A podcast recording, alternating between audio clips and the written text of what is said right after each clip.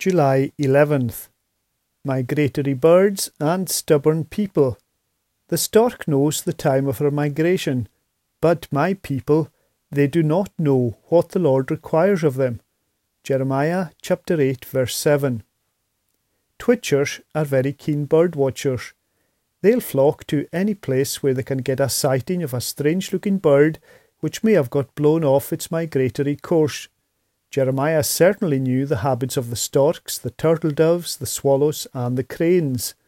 These birds all flew over Jeremiah's land on their migration to the north and then to the south again. They knew just when it was time to do this.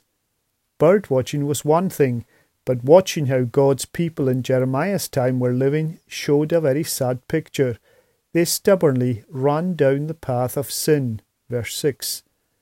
Our verse says, They do not know what the Lord requires of them.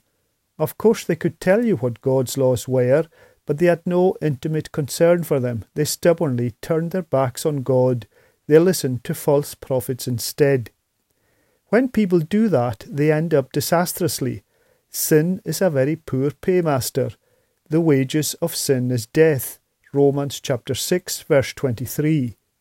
Jeremiah warned the people about this. He pleaded, he wept, and still they ignored him as he spoke God's call to sinners who kept running away from God. They didn't know what they were missing the free gift of God's eternal life and the wonder of His grace and love.